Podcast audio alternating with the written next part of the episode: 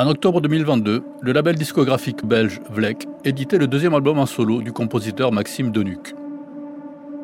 Après avoir produit le premier album de l'artiste, intitulé Solarium, sorti en numérique en 2020, le label basé à Bruxelles publiait Horn, toujours en digital, mais cette fois aussi en physique. Cinq mois plus tard, les 500 exemplaires du premier pressage en vinyle étaient tous vendus et un deuxième pressage enclenché en suivant.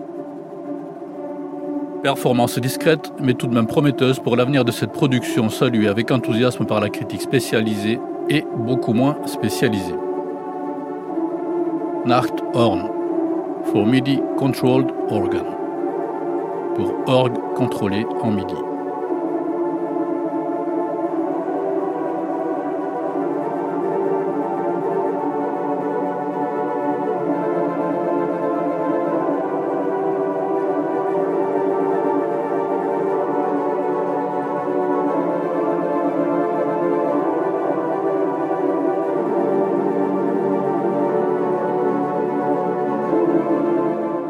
Album 8 titres, d'une durée de 5 minutes chacun en moyenne, pour un total de 38 minutes, Horn tire son nom de l'un des 78 jeux qui composent l'orgue principal de l'église Saint Antonius à Düsseldorf en Allemagne. Cet instrument, équipé d'un système développé par la société allemande Sinua, offre en effet la possibilité de contrôler tous ses claviers et timbres via un ordinateur. L'orgue devient ainsi un synthétiseur d'une puissance hors norme. Ce dispositif singulier permet alors, avec le concours du label Vlek, à Maxime Denuc de réaliser un vieux rêve.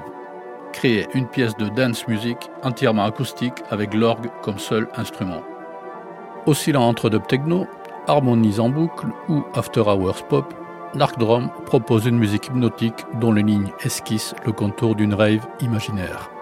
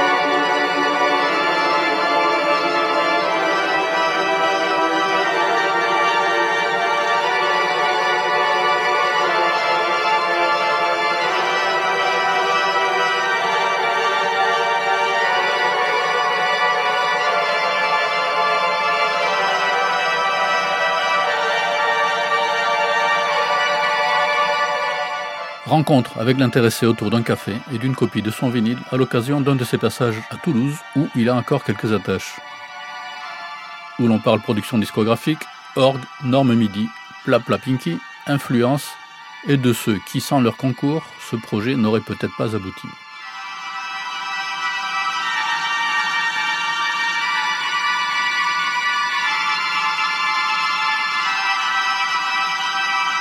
Tu veux un café? Allez, je veux bien, ouais. bon, ça un peu. Donc, tu as, ta copie là. Tu verras en plus, tu reconnaîtras la première copie. La tranche est ratée. C'est le premier pressing, ça sera pas Ah, sur le second. d'accord. Si tu- S'il y a une collection un jour sur Discogs, tu diras premier pressage. Et on vous a fait la remarque pour ça? Non. Non? Non. Et seulement ceux qui savent, savent. Bah ouais, je pense que ceux qui ont remarqué. Moi j'ai remarqué quand je l'ai vu, mais voilà, quand les 500 sont arrivés. Ouais, c'est pas non plus flagrant, quoi. Non, non, il faut- il faut ouais, le ça reste assez, assez discret, ouais. Café maison Café de cafetière, euh, pas terrible. hein.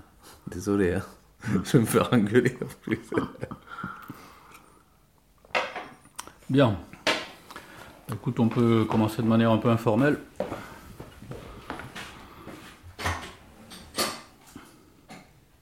Hum. J'ai quelques très vagues notions d'allemand. Ouais. Excuse-moi, j'arrive. Oui, oui, vas-y.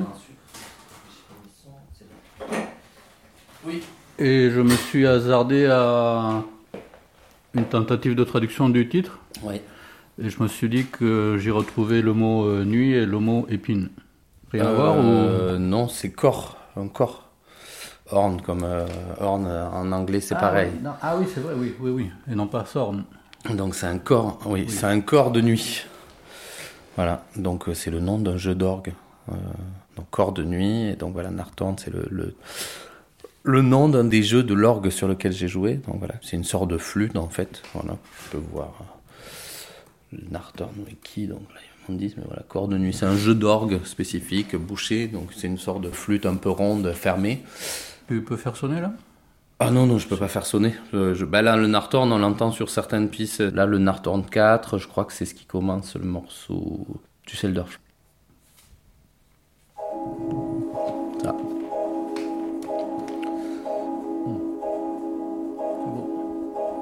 Et voilà, ça a été un de mes timbres que j'ai préféré, enfin que j'ai beaucoup utilisé sur ce disque. Et du coup, euh, en cherchant un titre, euh, c'était pas forcément évident de chercher un titre euh, à ce disque. Et je pense qu'on a voilà j'ai voulu rendre aussi un hommage à cet orgue cet instrument cette église aussi et ces gens qui étaient dedans. Donc voilà en donnant un titre d'un des jeux de cet orgue. Le titre d'un disque, c'est peut-être pas forcément la première chose à laquelle on pense, non? Ah j'y avais pas du tout pensé jusque après le mixage Euh, mais justement et ça me semble quand même être un point d'accroche important euh, de la même façon que le visuel de ce disque où on a aussi euh, pas mal réfléchi euh, Voilà, moi j'aime bien les visuels très simples, donc voilà, forcément un bleu comme ça. Mais on s'est aussi posé la question de comment y présenter, euh, comment par exemple, euh, au début il y avait que le titre sur la pochette, c'était assez énigmatique comme ça, mais moi je me suis dit, ah oui, bah tiens, si on voit cette phrase, un orgue contrôlé à midi, qu'est-ce que c'est? Donc avec euh, Jonathan le graphiste, on a un peu réfléchi à cette question, comment ça pouvait... euh, euh, justement, si on est dans un bac de disques, on a un disque tout bleu, tout comme ça, et on passe, et en fait, en haut, on voit ça, Formidi contre l'organe, je pense que ça interroge un peu. C'est-à-dire comment avoir une sorte de, on va dire, je sais pas si on peut dire accrocheur, mais euh, quelque chose qui donne envie avec un visuel très simple et très minimal. Voilà, donc ça a aussi fait son effet. Et euh, voilà, donc le titre, ça a été aussi une réflexion qui me semblait quand même. euh, on pense une pièce, on la pense en entier, donc les morceaux, les titres des morceaux et le titre du disque, c'est quand même assez important, je pense. Allez, une dernière question sur les titres, mais qui va nous donner une ouverture. hein. Il y a un titre d'ailleurs qui s'appelle comme ça dans le, Ouais, dans le totalement. Euh, donc dans le sous-titre apparaît le terme MIDI. Pour ceux qui se sont un peu intéressés à la musique électronique des premiers temps, c'était quelque chose. euh, on était obligé de passer par la norme MIDI. Mm. Ensuite, elle est un peu tombée en désuétude. Et euh, ah, Jamais vraiment, hein, mais bon. ouais, Parce qu'elle est toujours là quelque part, donc. euh, bien sûr. Mais avant, tout le monde fonctionnait avec un séquenceur et un Oui, oui, bien sûr, sampler. bien sûr, et pour les faire communiquer, il fallait donc Ouais, cette interface indispensable. Ensuite, le terme est rentré un peu dans le vocabulaire. On parle d'un son MIDI, Mm. ce qui est en réalité un peu faux puisque Ouais, ouais.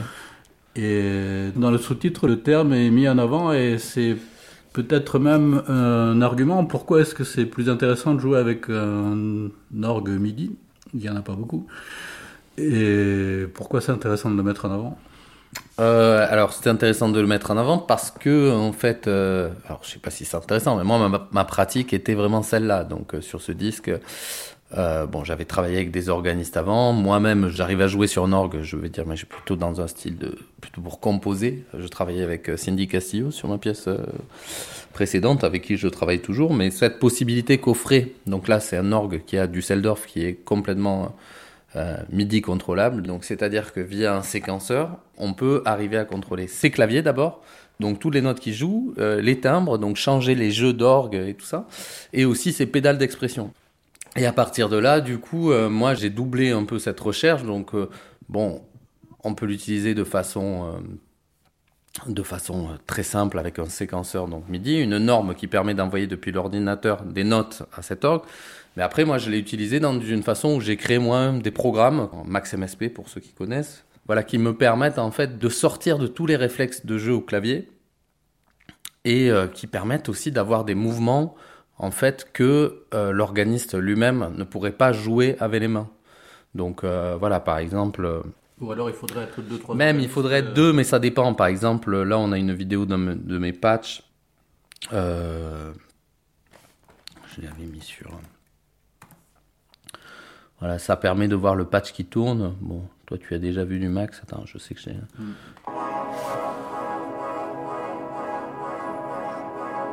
ça c'est l'orgue qui joue, c'est les deux claviers de l'orgue qui sont en train de jouer. donc on voit, ça c'est la courbe qui est jouée. Les notes qui sont envoyées régulièrement sur le clavier du grand orgue, et ça c'est le, positif. Donc si tu veux, même l'organiste. Donc un organiste euh, manuel, disons, euh, s'il entend ça, il... ne pourra pas le jouer. Non, mais il se demanderait, mais ils sont... Ou alors il se dirait, ils sont deux à faire ça.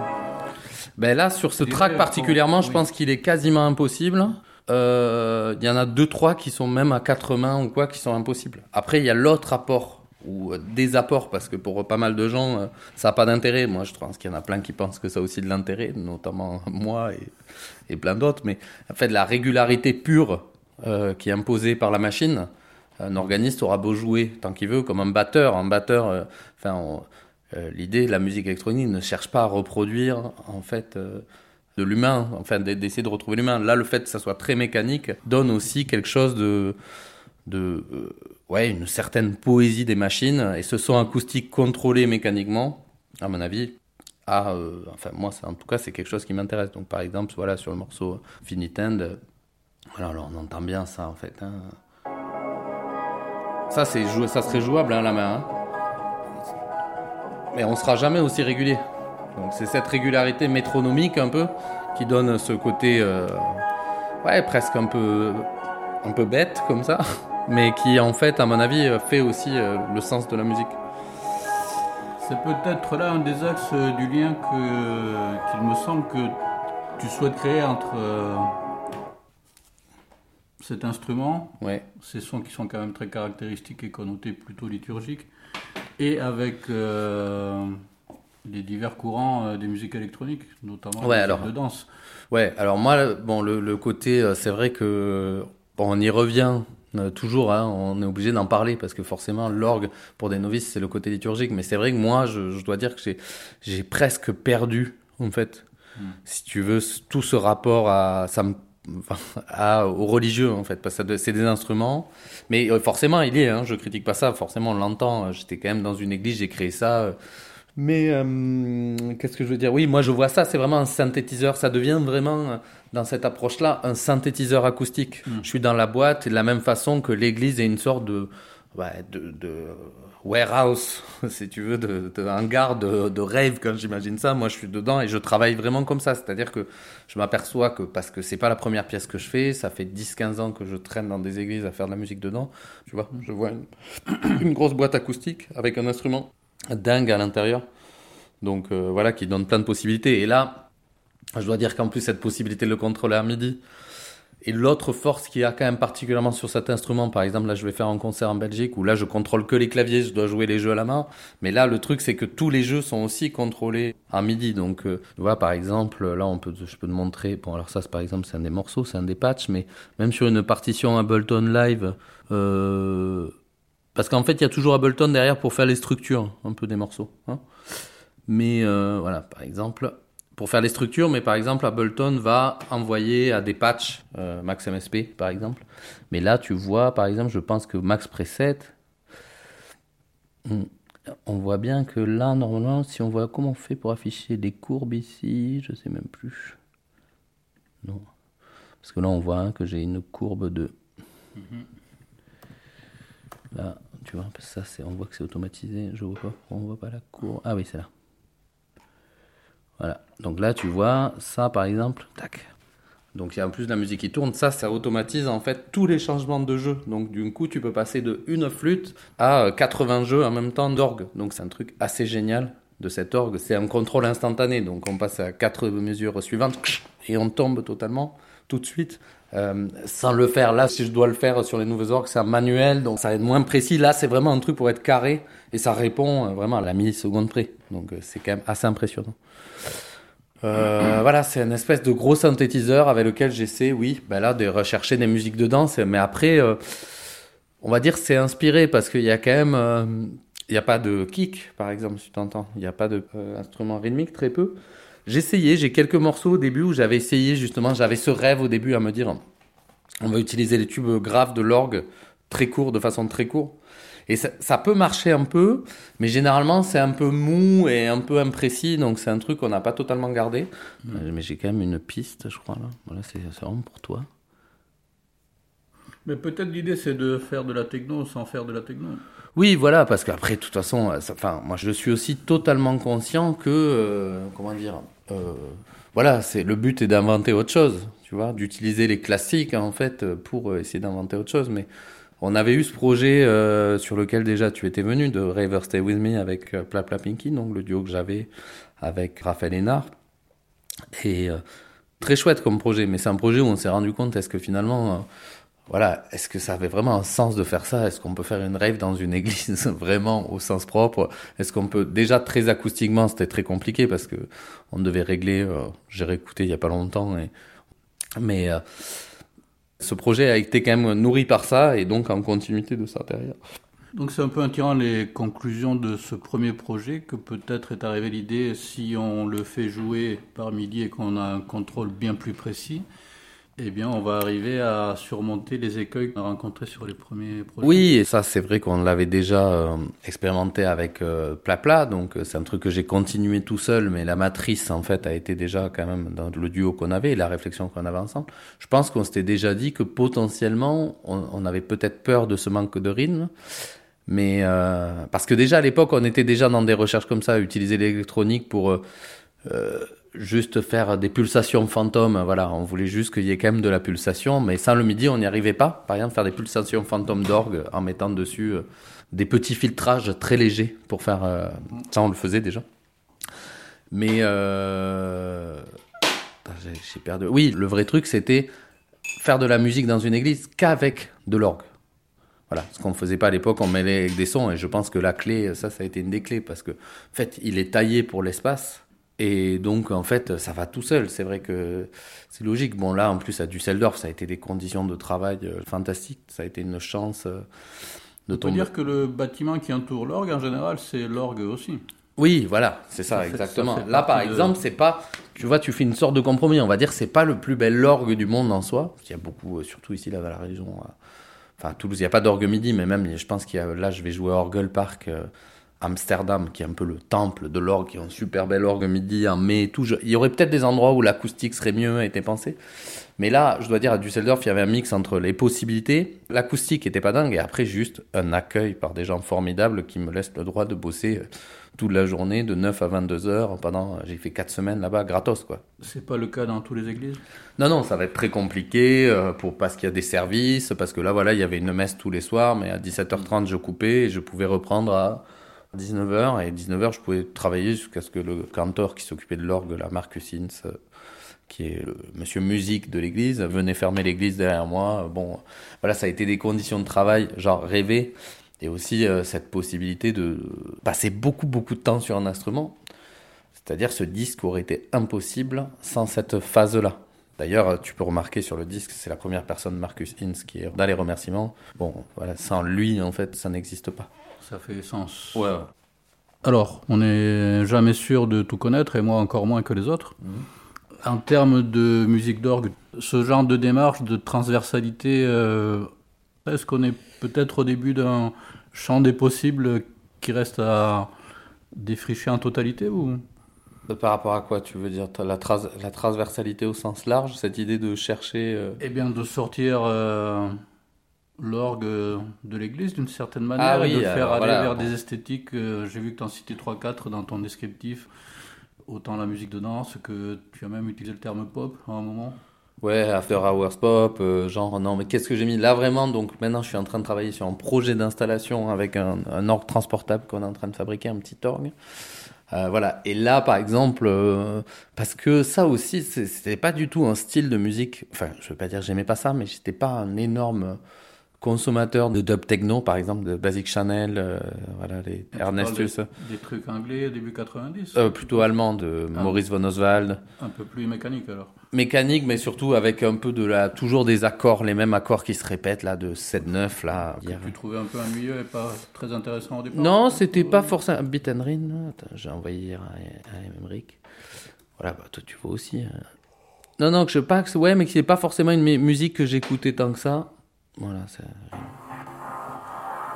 ça se voit très toi en plus. Hein. Le vieux Basic Chanel et tout. On est à quelle année là? Celui-là est de 99, euh, mais bon, après, bon, tous les vieux Moritz c'est tout. Moi, ça fait Moritz von Oswald, tu vois, hein, la série des M25 et tout ça. Ça, j'ai Maurizio. Euh, euh, Maurizio. Bon, ça, c'est quand même ça, dominant.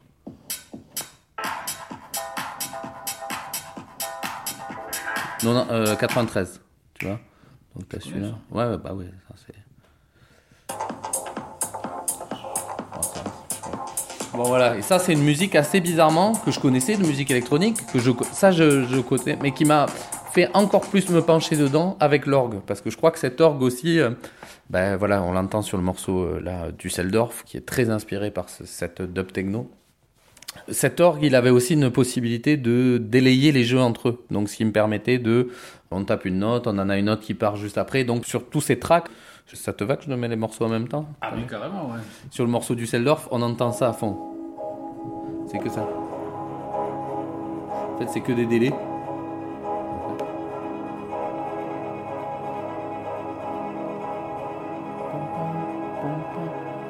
Délai dans le jeu, un retard dans la note. Oui, en fait. C'est pas un délai analogique. Non, euh, ça c'est que à cause. Et donc, bizarrement, quand je suis arrivé, j'ai eu mes premiers essais. Euh, c'était justement beaucoup cette influence de. C'est dommage, j'aimerais bien te, te, montrer ce morceau que j'avais. Je pense que j'ai quand même. Alors, je sais pas si on doit forcément euh, mettre, mais on a un peu les premiers tests que j'avais fait. Hmm. Et justement, en fait, j'étais pas du tout parti pour faire euh, cette, cette musique-là. Mais c'est aussi l'instrument qui me, si tu veux, qui m'a apporté ça. Non, par exemple, celui-là, bah, au ah. début, c'était la fête de la saucisse sur la plaie. Ça, c'est pris de vachement plus. non, c'est que des délais aussi. En fait, j'envoie tom, tom, et après tom, et je fais que des jeux comme ça avec les décalages de flûte. Mais non, il n'y a pas ce... ces trucs. Ça aussi, on va dire. Cette... En, tout cas, ce principe-là m'a fait plus m'intéresser à la dub techno et du coup, c'est assez marrant. Je pense que c'est l'instrument, la façon qu'il a eu de travailler. Et aujourd'hui, j'ai envie de, de, travailler sur une installation d'orgue, euh, justement, où on sortirait des modules pour mettre, dans, on va dire, plutôt dans des, ouais, une pensée de galerie, de musée plutôt. Hein. donc des petits espaces comme ça tout en, à côté en continuant à travailler aussi dans les églises parce que quand même quoi qu'il en soit les orgues sont là et bah, j'ai toujours envie. Donc euh, voilà il y a quand même la puissance. Ça sera jamais la même puissance. On va pas pouvoir transporter un orgue de, qui, qui, a la même puissance. Donc ça va être quelque chose un peu différent mais voilà. Euh, on vient de parler beaucoup du MIDI du fait que le MIDI peut piloter un, donc un instrument euh, qui accepte sa norme. À quel niveau intervient euh, l'organiste Cindy Castillo dans ce disque? Ah ben il n'y a pas. Hein. Ah ben voilà, il me semble. Non, non, oui, non, on a travaillé avant. Oui, mais parce qu'elle est dans les remerciements. Bah parce qu'elle est dans le remerciement, parce que c'est elle qui m'a aussi euh, beaucoup apporté sur l'orgue, la réflexion autour de l'orgue. Que voilà, elle m'a énormément apporté là-dedans. Mais c'est vraiment une équipe aussi de travail qui a été assez formidable entre euh, Thomas de chez qui quand même a mis une, une grosse énergie euh, dans ce disque, euh, de l'investissement financier, parce qu'il a coûté beaucoup plus cher que les autres disques. Donc ça, quand même, il a osé le faire. À un moment, je pense que d'autres labels ne l'auraient pas fait. Parce qu'il voilà, il faut faire une prise de son, il fallait que j'aille du Seldorf. Et... Mais aussi après, derrière, toute la chaîne technique, on va dire, avec Harry Charlier, donc, qui est preneur de son de musique classique, Raphaël Hénard, donc mon comparse du duo Plapla Pinky, qui a fait le mix aussi et qui était vraiment, je pense, la seule personne qui pouvait mixer, sur lequel je, je pense, je fais totalement confiance aux oreilles. Et voilà, ce que j'aime aussi avec lui, c'est que par exemple, si moi j'ai une idée, mais qui pense que derrière, si là, son idée va être meilleure, il va me la vendre, il va me la vendre. C'est-à-dire, quand il est dedans, euh, quand il le fait, euh, il est exactement comme si c'était un disque à lui, avait le même investissement, prêt à y mettre 16 heures par jour. Et après, le mastering, bon, qui a été très bien fait aussi par Frédéric Estat à Angstrom Mastering. Mais voilà, donc ça a été euh, une chaîne depuis Marcus Ince aussi de l'église qui a accueilli, c'est-à-dire que c'est que des bonnes conditions. Moi, c'est peut-être la première euh, disque de ma vie où j'ai jamais été dans le mal. Euh, bien sûr, des périodes difficiles de création et tout ça, mais je crois que j'étais tellement excité de travailler sur cet instrument je suis arrivé, je dis, wow, on peut faire tout ça. C'est vrai qu'au bout de 5 minutes, je savais qu'on avait un disque. Donc, je, on l'avait pas encore, mais c'était sûr qu'on allait faire un disque.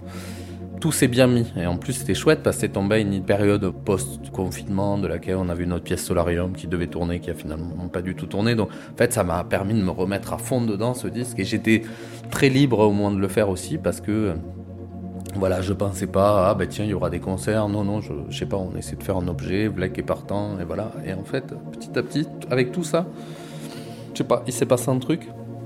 Et voilà, donc c'est quand même, je vois aussi que toutes ces circonstances, les gens qui t'entourent, l'équipe, mais aussi le mood dans lequel t'es peut-être, euh, permettent aussi, je pense, de faire des disques qui se tiennent.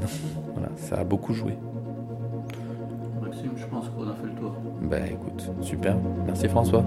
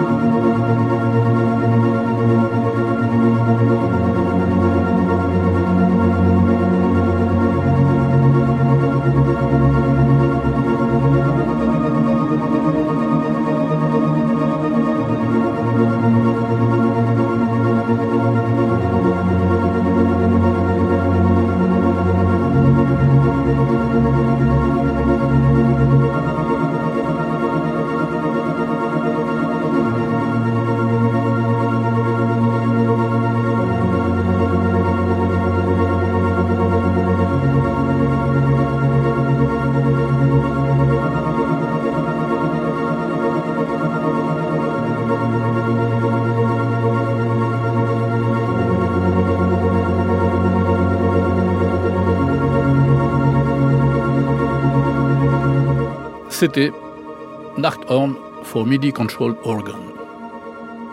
Entretien avec le compositeur Maxime Denuc autour de la production de son deuxième album Nachthorn, sorti en octobre 2022 sur le label Vlek. Un document radiophonique d'anthropologie sonore par François Berchenko.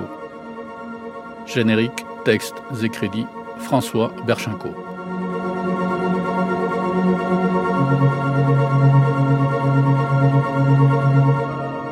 Enregistrement et entretien mené par François Berchenko à Toulouse durant la matinée du mercredi 22 mars 2023.